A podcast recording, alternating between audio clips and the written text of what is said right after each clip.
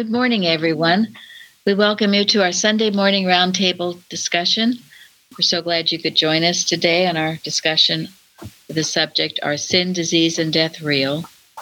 We are recording today from the Plainfield Christian Science Church Independent, Plainfield, New Jersey, in the United States of America. And again, we welcome you all. Start with our morning prayer. I'm reading from pages 99 and 62 of Divinity Course and General Collectanea. Life understood spiritually is heaven here. Pray God to help you awake to the claims of error and awake to the truth that destroys them. Whenever error would try to make sin, sickness, disease, or death seem real, good overrules it and it makes them more unreal to us. Good reverses every evil argument and effort and brings out the opposite good. Pray God to take away my testimony of the lying senses and increase my faith and spiritual sense. Mary Baker Eddy.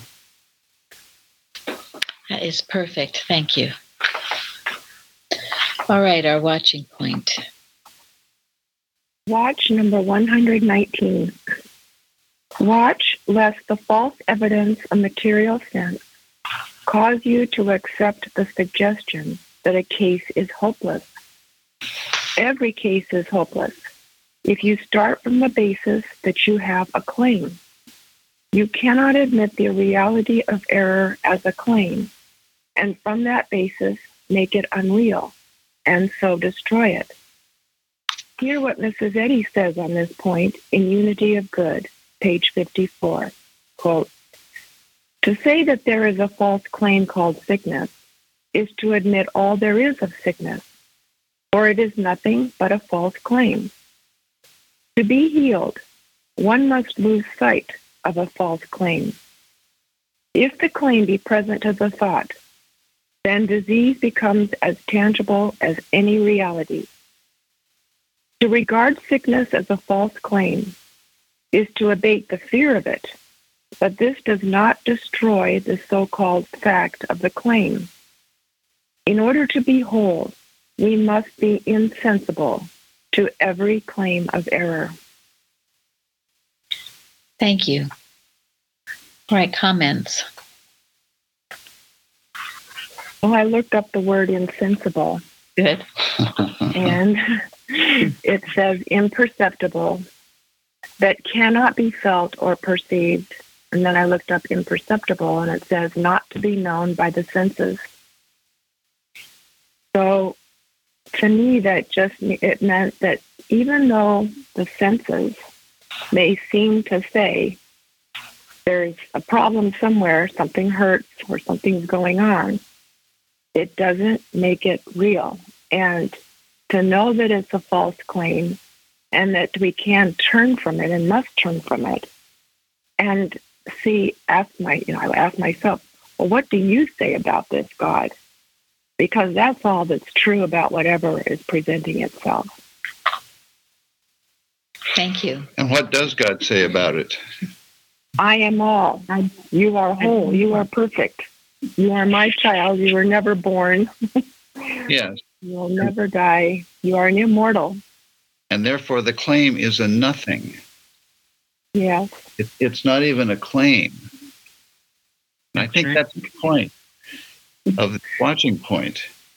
If you think you've got something to deal with, then you've lost.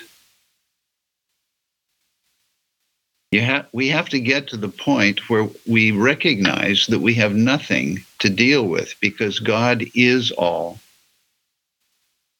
I mean, this is, you know, this is taking us beyond the step that a lot of us only stop at. yeah. Admission of any claim really is saying you do, you're imperfect in a way. So to me, it seems like to assert the spiritual, your spiritual perfection, everybody's, because we reflect God. That's where we have to start from. We have to, but it's it's not easy. Mrs. Eddy herself said it's not easy, especially when something is staring in front of you. Uh, you are seeing it every day. But the reason why it's not easy is because of our belief in the material birth. That's why you know to go to spiritual perfection seems to be the the way to go, and to insist on it daily. I remember the I'm sure most of you do too, the case where the lady had gone, had a tumor on her and had gone to so many practitioners until she got to, I think, in New York. And she said, I don't even care if this is on me. I just want to find out about God. And that's where it, it broke and went away. So insensible is correct. Uh, to become insensible of it uh, with ignorant of it, uh, without knowledge of it, or whatever. Um, that's where where it, it begins, the healing. So. Thank you. Yes, I think that was in the article "Slow Healing" by Kate Buck. But yes, and that's mm-hmm. why the absent from the body and present with the Lord is so important, because when you're focused on the problem, then you're making a reality. But when you can focus on God, then this dream, as this lesson brings out, talks about dreamland, it will, and also, Mrs. Eddy says, diminishes till it finally disappears. Mm-hmm. I love the prayer that Florence read, where yeah. you know said about asking God to take away that lying testimony. So, it was right. I like on page 64 of the blue book too, at the very bottom of the page. She says, Mrs. A says, remember that power is exerted by merely stating a truth. All truth is the word of God. Assert it constantly, even though your so called human mind screams falsehood. It is mm-hmm. to acknowledge Him, to have your mind stayed on Him, to be directly benefited by the activity of good. Thank you. That's an evening prayer. Also. It, uh, yes, it is the evening prayer, which yeah I work with every day by Mrs. Eddy. And you know, in that prayer, she says, um, which explains it. to declare that you are well is the exact truth. You are not flesh, but rather the ray of divine light that shining upon the flesh makes it appear alive. This is, is spiritual. This you is spiritual and cannot be sick. And then it goes on remember that the power is exerted by merely stating a truth. And that's in the blue book on page 64. This is Eddy's evening prayer. And I do, I work with that every every day and certainly when I before I go to bed at night. It's powerful and it's a good way to look at it. You're not flesh, you're the light. you're that light. And therefore immune. You're capable of sin, disease, and death, as Mrs. Eddy says. This explains also why I'm sure Mrs. Eddy said that we should never leave a treatment in the negative. When you're treating something, leave it you leave it in the positive because that is what is real. That is what is true. If you're working on something and you, you leave a treatment in the negative, you've left it with a recognition that there's actually something other than God there. mm-hmm. Yeah. and our, our truth, our, our thought has to be so filled with the truth that there's no room, literally no room for the negative. That is what our leader says, the article. Mm-hmm. And also, there is a story, I'm not sure if I can remember it correctly, but a little boy, I think he was in school, he was asked to write, you know, the the number that was for nothing, or so he put a zero on the blackboard, but then he went back up and erased the 0 mm-hmm. and, and that, that is saying not even a claim, you know, nothing. Yeah. And I'm going to share a couple of things, well, probably many things before we're done, but I loved what Louise wrote on the forum from Kimball because this is this watching point and, and what we're to, to be talking about today is so important to wipe out this whole thing are sin, disease, and death real? The answer in Christian science is no, they're not. But how do you prove it? So she writes the quote, and ought not this woman, being a daughter of Abraham, whom Satan hath bound, lo, these 18 years, be loosed from this bond on the Sabbath day? And that's from the lesson. And then she also, Louise adds from Science and Health, the calm, strong currents of true spirituality the manifestations of which are health, purity, and self immolation, must deepen human experience until the beliefs of material existence are seen to be as bald imposition. It's a bald imposition, but you must see it is preceded by the manifestations of health, purity, and self immolation. They must deepen in your consciousness in order to prove how they're bald impositions. And then this is the quote from Kimball I know in our country, in America, very many of the physicians are uniting in the opinion that disease is an abnormal thing. One of the most eminent American physicians told me that. He regarded disease as an abnorm- abnormity something that had fastened itself upon the race through generations as a matter of abnormal disorder. All curative endeavor, no matter who puts it forth, has no rationality unless it rests upon the supposition that man who is trying to cure his patient has a right to try, has a right, if possible, to overthrow the disease upon the ground that disease is an outrage, a monstrosity, and an illegitimate imposition upon the world. Mm. Christian science is teaching that Christ Jesus proceeded along the same lines. In one place, the Bible says that through sin came death into the world, and that surely would mean sickness.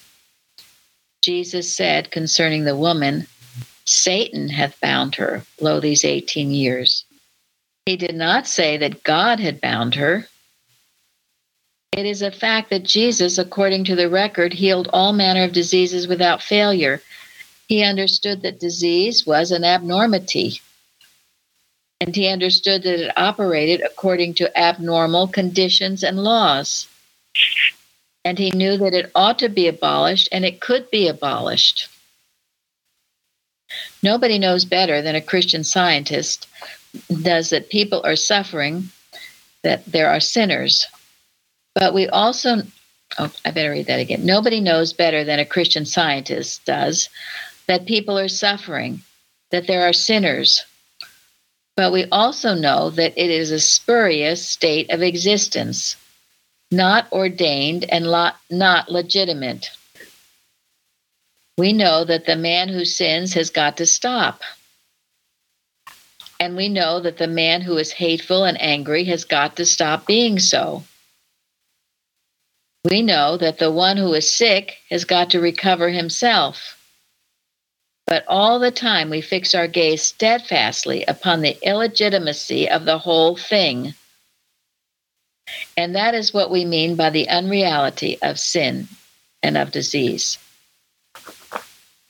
That's the end of the Kimball quote. And then she goes on, she she finds a definition. Abnormity means irregularity, deformity, disorder, irregularity in the function of the brain, derangement of the intellect of reason, confusion, tumult, disturbance, or interruption of the functions, disease, sickness, neglect of rule, breach of laws, outrage, injurious, violence, excessive abuse, wanton mischief, a violent attack upon a person or property, monstrosity, an unnatural production, illegitimate, unlawful, contrary to law, not genuine, not authorized by good usage, unlawfully begotten, imposition, constraint, oppression, burden, deception, imposture, spurious, not genuine, not proceeding from the true source, counterfeit, false, not legitimate. And then all those were from the 1828 dictionary. So, this is the basis of how Christian scientists think about sin, disease, and death. And Kimball explains that so beautifully in this. And you must realize when any of these come upon you, it's abnormal to be sick. It's not normal. It's abnormal to sin, to want to sin, to find satisfaction. That's not normal. Death is abnormal because life is the constant, is the real. Being jealous is abnormal. Being hateful is abnormal. It's not natural to God's man. Being dishonest is abnormal. It's not natural to God's man. You must go back and challenge these thoughts that you get and cast them out as unreal, abnormal, not natural. It's not natural to be depressed. The joy of the Lord is natural. So, we can more and more see these things and they're true depict, it's easier to overcome them. So we must know and obey what we really are. Yes. What's true about that? Yeah.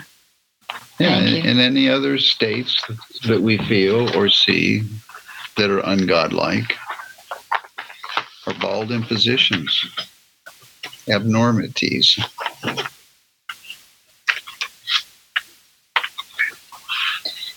It, it, it is it is Satan that has bound us, not God. So we have every right to challenge it. And and we're not being obedient to the first commandment and obedient to our love for God when we don't challenge it, are we? No, we're not.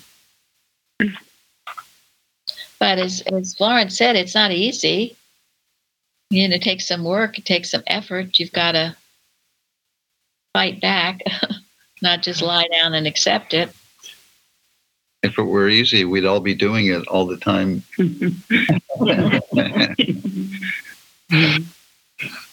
but, but anything worthwhile is worth working for, right? Mm-hmm. And then, also, okay, sorry. no, please go ahead. No, I was going to say that's why it's also important for us to be careful what we say to somebody who's not well. I, from my experience, I've seen people emphasize the fact that they are not well. I'm not well. I'm sick. I'm sick. Well, the, all that is just emphasizing for them the unreality of the lie and, and making them more stuck in that than um, rising to the truth of what they really are. It's sad parents do it to children, I guess. And, uh, anyway, but that's what I've seen, and it, it's not right.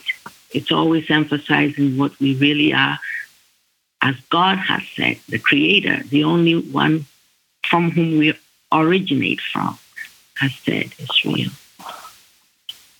Yes, thank you very much. And as Jesus asked one of his patients once, do, do you believe that I can heal you? mm. In other words, do you believe that God can heal you? He also would say, "Go and sin no more," mm-hmm. Mm-hmm. and that's a that's a requirement. You know, if you're going to continue the sin, um, then the worst thing will come onto you. Yeah. Mm-hmm. And and it is true. I mean, sometimes you can get away with things for a while, but eventually it'll catch up. That works the other way. Sometimes you can be doing good and feel like you get nothing but kicked in the teeth, but but eventually it God will reward you. You'll be rewarded in the right way at the right time. You do good because it's right, not because you were seeking that reward. And all you have to do is look at the story of Joseph in the Bible to see no matter what, he kept doing the right thing getting no reward. But eventually he got a huge reward, didn't he? And he saved everybody besides that. But he had a present reward, didn't he? He had a clear conscience. He had a peace Yeah. that you. nobody could take him take away from him. That's true. And and this is that that in science and health that a, a clear conscience is one of the greatest things you can mm-hmm. have. That's certainly a paraphrase, but very important that you're at mm-hmm. peace with yourself, your fellow man, and and of course with God. And the courage and the confidence to keep doing right, what was right. Yes. This makes me think of what you know David went in the midst of Saul trying to kill him. It said that he behaved himself wisely in all situations, and I just really like that. you know, he was always beyond reproach, at least in those days. So Yeah. Yeah, you can ask yourself, do you behave yourself wisely? Um, Jacob also he gave a quote. This is all go to go back to our watching point, but this was from Eustace asserting what is true. Eustace says, "My thinking stays on one side and one side only, the side of God. When you affirm that which is true, although human reasoning and sight may say it is not true at all, you will bring it to pass." This goes back to the quote that um, Karen gave us, the quote that's in the evening prayer. You declare it whether you believe it or not, because it is true and it will break the fetters. If you go on accepting the arguments of malicious mind, thinking that they are your own thought, you are powerless to cope with them. Assert the power of mind, this mind that is God, this mind that is your mind. That which is real, that which is true, is not in the process of coming, it is already here. That applies not only to health, but to the fulfillment of all good, regardless of the need or the occasion. That's how Jesus turned the water to wine. The answer is here, present, every moment. Reject with insistence the perpetual lying insistence of evil. You are not afraid to use the will of God. As the man of God, the voice of God, you declare, Here I stand, and evil has no power.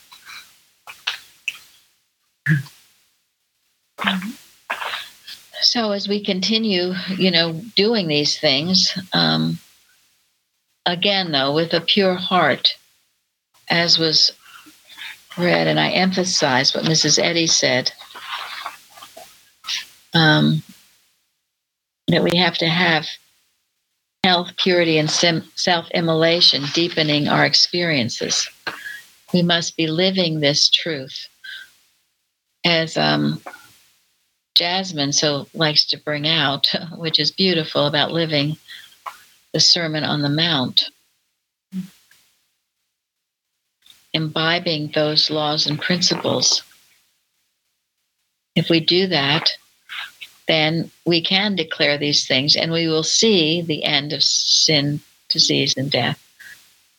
Now, what about this thing, sin? You know, Mrs. Eddy says that's the hardest thing of all. Why? To get rid of and, and believe. Because there's pleasure in it, so called Yeah. pleasure. Unlike disease or sickness, there's no pleasure in that, but sin has its pleasure side, so called, but it's not really. But that's why it seems to be harder to let go of. And why does it not really have pleasure? Because ultimately it you suffer from it. It it, uh, it just doesn't bring anything but suffering in the end. Well, that's it. The, the belief of pleasure has the opposite belief of pain waiting for you. Craig, did you want to? Yeah, and if you if you really get look into yourself, you realize that sin has no heart in it at all. At some point, it's all about hate and about you. You know, self very selfish. indulgence. And so if you if you if you love learn to love more, you're gonna be you're gonna start, I think when said he says loathing sin. That's beautiful. Would you repeat you. that, Craig? I think that sin is at its basis a lack of love. And if you learn to work to love more, you're gonna start to loathe it, like Mrs. Eddy says. Thank you very much. It is so true. And if you can start labeling your sins and not say, oh, it's, it's, you know, I'm not bothering anybody else or whatever it is, you justify your sins. If you can see your sin as selfishness, certainly as a lack of, of love for your brother man and your and your God, you can call it out for what it really is, a selfish indulgence and and then loathe it. That's what you have to do. I had to see you know the things i was doing being so fearful for instance. I mean that was just not some little innocent thing that i couldn't control. It was just okay whatever. It was a sin. And i had to see it. I wasn't trusting god. I was believing in power mm-hmm. other than god was ugly it was making me ugly you have to call it out. You can't just say, oh, it's okay. It's not okay. Florence? No, I, am supporting what you're saying because that's what I went through. You know, believing in, in evil, believing in in uh, unhappiness, depression. What's all that? Where is God then? yeah, what's that? The question, you know, Mrs. Evans and Mr. Evans too, when you'd pour out your tale of woe, they'd always say, Well, where is God in that? God is very much missing in that. And there are penalties for sinning, and it will catch up to you sooner or later. And then, you know, you you're gonna have to pay that penalty, and it's not fun. And then you'll wish, gee, why was I doing that? I'm a hmm. real mess now. So take a good look at it. It's not just some little thing. It's okay. It doesn't matter. It does matter. It matters. It's like when you're working out a math problem and you make one mistake. What does Mrs. Eddy say? The whole thing is wrong. The whole The conclusion is wrong too. Yep. And you can't hide it. You might think you're hiding it from your fellow man, but what? Can't hide it from God. Yes, right. Yeah. Well, and ultimately, you know, sin, another definition of sin is mistake. It's a mistaken concept of who and what you are. And if you really th- nail it down, and, you know, I've, I've certainly had to do this, we've all had to do it. Somewhere there's a belief that there is substance or life or intelligence in matter. Mm-hmm. That is the basis of sin. So that you can either have pain, pleasure in sin. Well, matter can't have pleasure. Or pain in sin. Can't have pain either. So the same principle, Mrs. Eddy says, heals both sin and sickness. The same principle being that God is all, that spirit is all, that there is no life, truth, intelligence, nor substance in matter.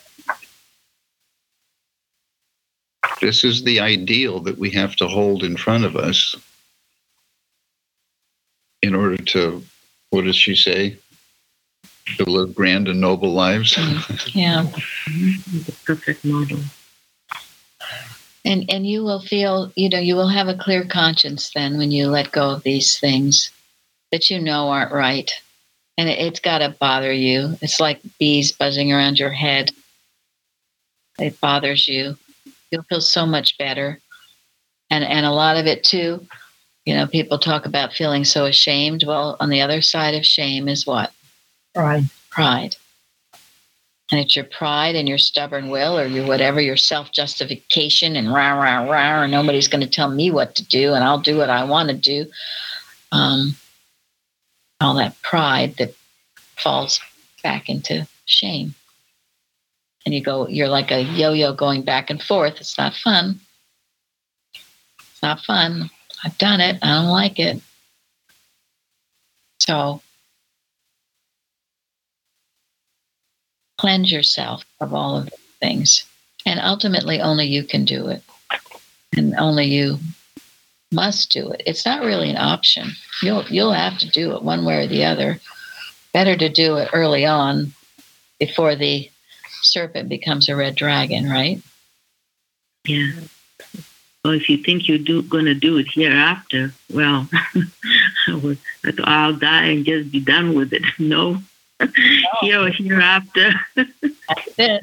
Thank you very much.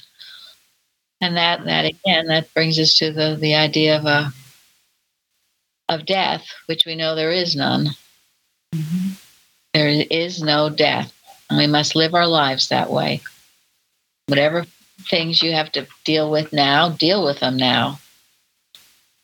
Don't think they'll go away later or whatever. Don't procrastinate. Deal with it now. Today is the accepted time.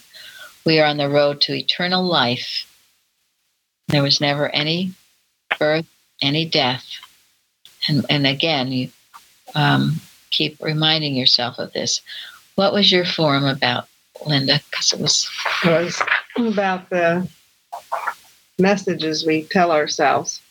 yeah, And I thought that it was beautiful the way the writer took the psalm and used it to counter the negative, because it was all about uh, remembering what the Lord has done and blessing the Lord.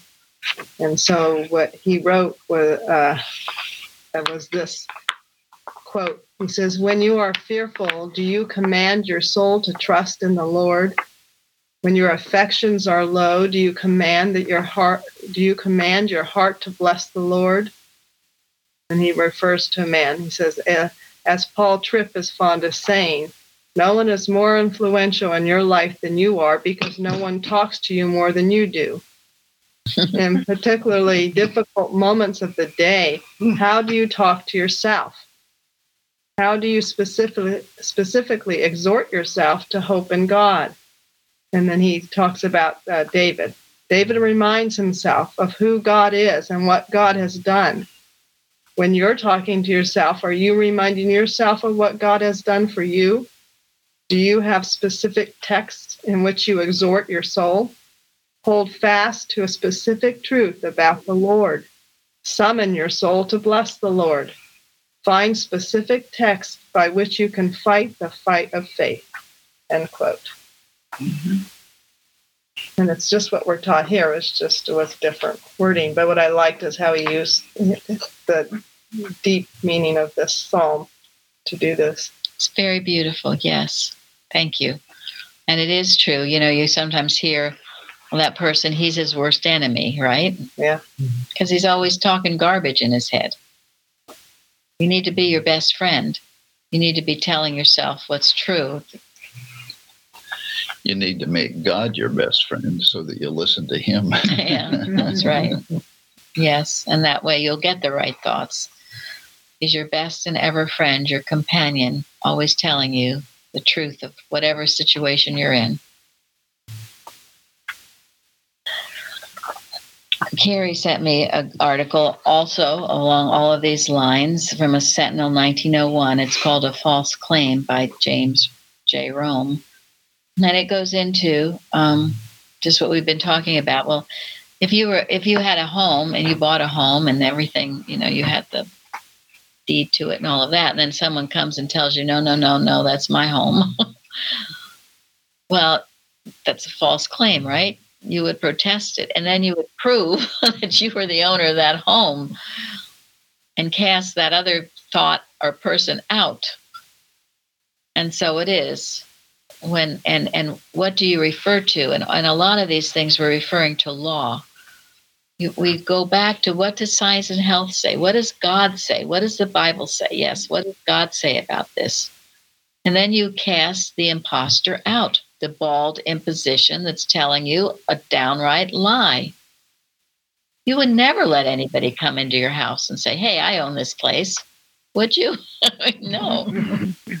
That's how ridiculous the whole thing is. Reminds me of Peter V. Ross, I believe, talks about if you don't know don't know math and somebody gives you the wrong change, you know, you can't say enough to to actually combat it and they can just tell you to get out of there. But, but if you do know math, then you can logically say what's going on and, and keep people honest. Thank you. Yes. And this is again why we study, why we have our arsenal, as I call it, so you know the truth. And that's why the truth does make you free. And it's most important that we keep doing that and keep studying just to know the truth, just to have our arsenal full. Now, in Science and Health, citation seven, it says In divine science, the material man is shut out from the presence of God. The five corporeal senses cannot take cognizance of spirit. They can cannot come into his presence and must dwell in dreamland. Until mortals arrive at the understanding that material life, with all its sin, sickness, and death, is an illusion, against which divine science is engaged in a warfare of extermination. The grand verities of existence are never excluded by falsity. Mrs. Evans loved this. She loved the idea of the warfare of extermination. She loved all, you know, if you go through Science and Health, there's a lot about warfare. it's not sitting in your prayer chair just stating comforting passages. The warfare of extermination. All right, and what about this dreamland? Who wants to comment on that? Well, it kind of made me think of how you know something I've realized here from what's been taught is like the, the unreality of all this, of of all the the mortal Adam dream, and I realized before I was like desperately trying to be unreal. You know, I was go, going down that avenue, and it was no wonder why things like steadily felt darker. You know, but then upon coming here and starting to learn the truth, everything seemed so bright. It was astonishing. So I don't know. That's why I think about the dreamland. so. Yeah. No, I'm getting where I see more and more, you know, all of this stuff. All you have to do is turn on the news. Um, that is, it's it's a dreamland. It's it's not. It's an illusion. On one side, there will be Science and peace. On the other side, discord and dismay. Now, that discord and dismay does not have to touch you unless you indulge in it and believe it to be true. In the dream, too. And yes. Now, yeah, we were taught here if you saw one on the table, on the table, on a bed, squirming around having a bad nightmare, would you jump into the dream with him and start punching hmm. people's nose? What do you do when you see someone having wake a bad? them up. you them wake up. them up. Remember that. So when we see all this stuff on the news, it's not a matter of jumping in there and punching everybody out and this is terrible and raw. It's a matter of the wakening up, waking them up from the dreamland, from the illusion. Yeah, and Mrs. Eddy even says, you know, the waking dream is no more real than the sleeping dream. Mm-hmm. So, both dreams, right? yeah, so put that in your pipe and smoke it. Yeah, and Carrie sent an article, and maybe you've had this happen to you about what's called Only a Dream. It talks about um, someone who is having a dream. In the dream, you know, bad things are going on. So in the dream, she starts using her science and to fix it. That's a good thing. I know I've had dreams like that too. I start stating the truth to whatever the problem is, and that woke her up, and she realized it was all a dream. And and all of this that's why we must never make a reality of it um, and get so into it that we're seeing it as, as this thing we're fighting against. Like your black church. Oh, yeah. Like my black church, that dream I once had. So, um, and uh, yeah, most of you know that dream. I've told told you about it, but I dreamed all these churches were closing, and then there was this huge, big church. It was a temple of Satan. And it was terrifying in the dream, and I woke up after that. But then a few years later, I had a continuation of that dream, and I dreamed that um, through summarizing it, through much tribulation, um, we were able to get into the doors of the that temple because I realized that we were going to have to, even though it was the last thing I wanted to do. And I was with three people who I will not mention now at the time, but um, they were they were the ones who went in, and they what, what I found in the temple were all these hypno- hypnosis machines.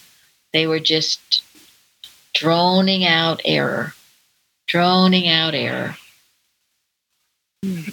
All just all mesmeric suggestion, just droning, droning, droning. And there were all these machines all around. And I could also hear the cries of humanity just crying and moaning and carrying on. So I realized that we were going to have to shut off all these machines. And I was with three mm. clever men who who went around and one by one dismantled the machines. And when that was done, all the moaning and all the crying stopped. And there was this incredible peace. I think that I did, I talked about this at a roundtable. I think I, I called it the hypnosis machine. Right. It was somewhere around June of 2020 when you talked about it. So th- this is what we're engaged in, you see. We have to shut off those voices. Gary and I rarely watch TV, like TV, TV, unless it's something taped or, but I don't know. Recently we had to, we were watching something and I, we were unable to fast forward the commercials. I could mute them, but I could not believe it. Every single commercial was about the namelessness and getting your vaccine. Now this is now. This was to, this was last week. This isn't like two years ago. This is today. Today, they're talking like this. So all these people who sit there in front of their what's it called boob tube, boob tube, and watch, and then they get terrified. But if that's a hypnosis machine, anybody who would watch that would become hypnotized. You can't. And that's how drug companies sell their drugs. Yeah. They hypnotize you into fear of being sick or fear of something, making the fear real so that you'll buy their drug. So, this is why we are in a warfare of extermination, and we cannot be nice. We cannot be passive. We cannot just, oh, accept it. No, we cannot we rise in rebellion against it. Because if you don't, if you don't handle it, as Shardy said last week, it will what? handle you. Handle you. It will handle you. So you have to be active, alert, and sword in one hand and a tool in the other. And never breathe an immoral atmosphere unless what? The temple purified. So, Jeremy, do you want to tell us about your forum? Oh, yeah. I just, I actually had a little head start because I started thinking of this when uh, Gary read the lesson. But um, yeah, I just got real thinking about as far as the East is from the West. So far hath He removed our transgressions from us, and how it's really just that difference in perspective of turning around. And then I started seeing how many times in the Bible and, and also in Mrs. Eddy's writings, but I didn't include any of that. But you know, there's always this from turning away from the material and back to God. You know, or like Lot's wife turning away from God, turning a pillar of salt. So I just thought that was very interesting that that idea of turning. uh, and how important it is to always keep on the right path. And and Jesus not turning but putting it behind him. I just thought that. yeah, no, oh, it's very very good. Um, after I read that, I was telling Gary the song that's been going through my mind is "Face the Light." You know, Peter and mm-hmm. Faith. Um, all of these suggestions and all this stuff going on will turn around and face the light. Let the light shine upon your face. It's so beautiful. Let the, the God's love and warmth let that fall upon you. It's a beautiful thought. Turn from the error. In in unity of good, it's the first page. It, it talks about that. Remember that because it's um, Mrs. Evans used to say it was her father's favorite favorite um how do you rectify a mistake? Yes, thank you. How to rectify a mistake. It was her father's favorite that he he always turned to that one, turned to that again. So anyway, yes, I'm not finding it right now, but it's in unity of good. I will find it, however. So um, see. Hmm. Well, anyway, it's there. And again, the point being that you turn from the error. You do, you don't. Again, you get mesmerized when you watch it. You turn the television off. You you turn anybody off that's talking error, one way or the other. You turn from it. Face the light. It's a beautiful thought. Why not? Listen to God. Everything has to say is wonderful. And I don't care where you are, you can be in the deepest, darkest hole, and God is there. I, I was reading about this woman who made this incredible voyage. She, she was going to go in a sailboat around the world. And what she had to overcome, it was never in her thought that she would give up. She was just in this like pretty small sailboat. And one time in the middle of this sea with 40 foot waves pounding on her for 11 hours without stopping. And yet she didn't give up. It, it, she knew she couldn't give up, and she didn't. It was an amazing story. Eventually, she, she did, but only after she had overcome incredible obstacles.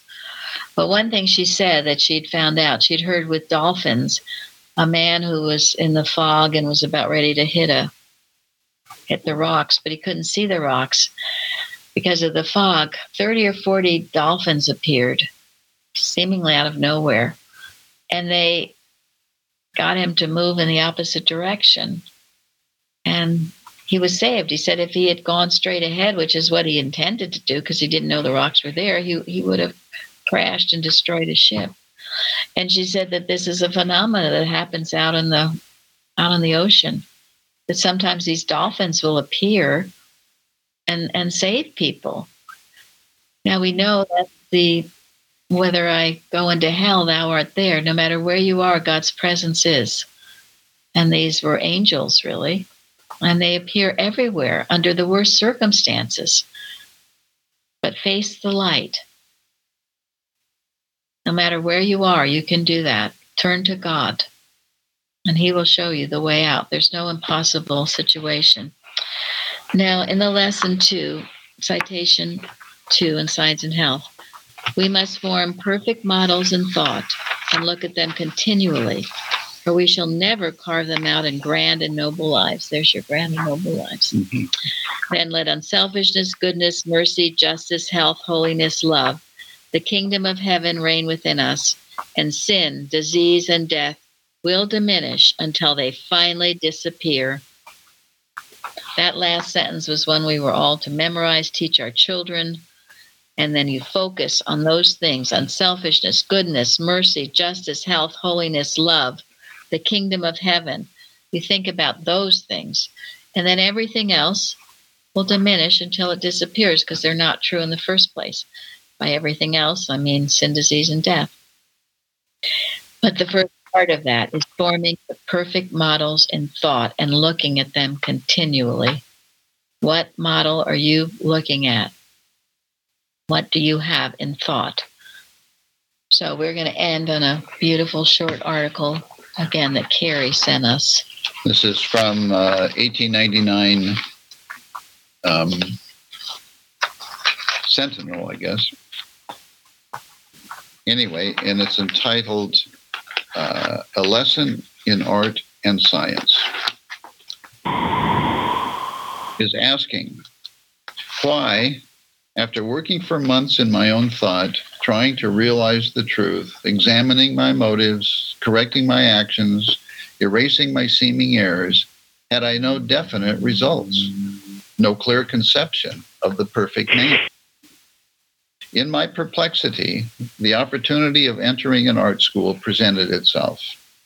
I began my first drawing from the cast. My professor said one day, in criticizing my work, I noticed that you work a long time over your paper without looking at your model. You must study your model more. Get your thought filled with its perfect proportions. See nothing but that. Think of nothing but that. Don't work aimlessly. Say to yourself exactly what you intend to put down. Let every line be a true line, no guesswork about it. Never mind the likeness at this stage, that will come. Look more at the model than at your work. Then the answer to my question, why, came. But had not our dear leader told us the same thing on page 144 in Science and Health? Quote, we must form perfect models in thought and look at them continually, or we shall never carve them out in grand and noble lives. End quote. Thank you all for joining us today. Thank you. Thank you very much.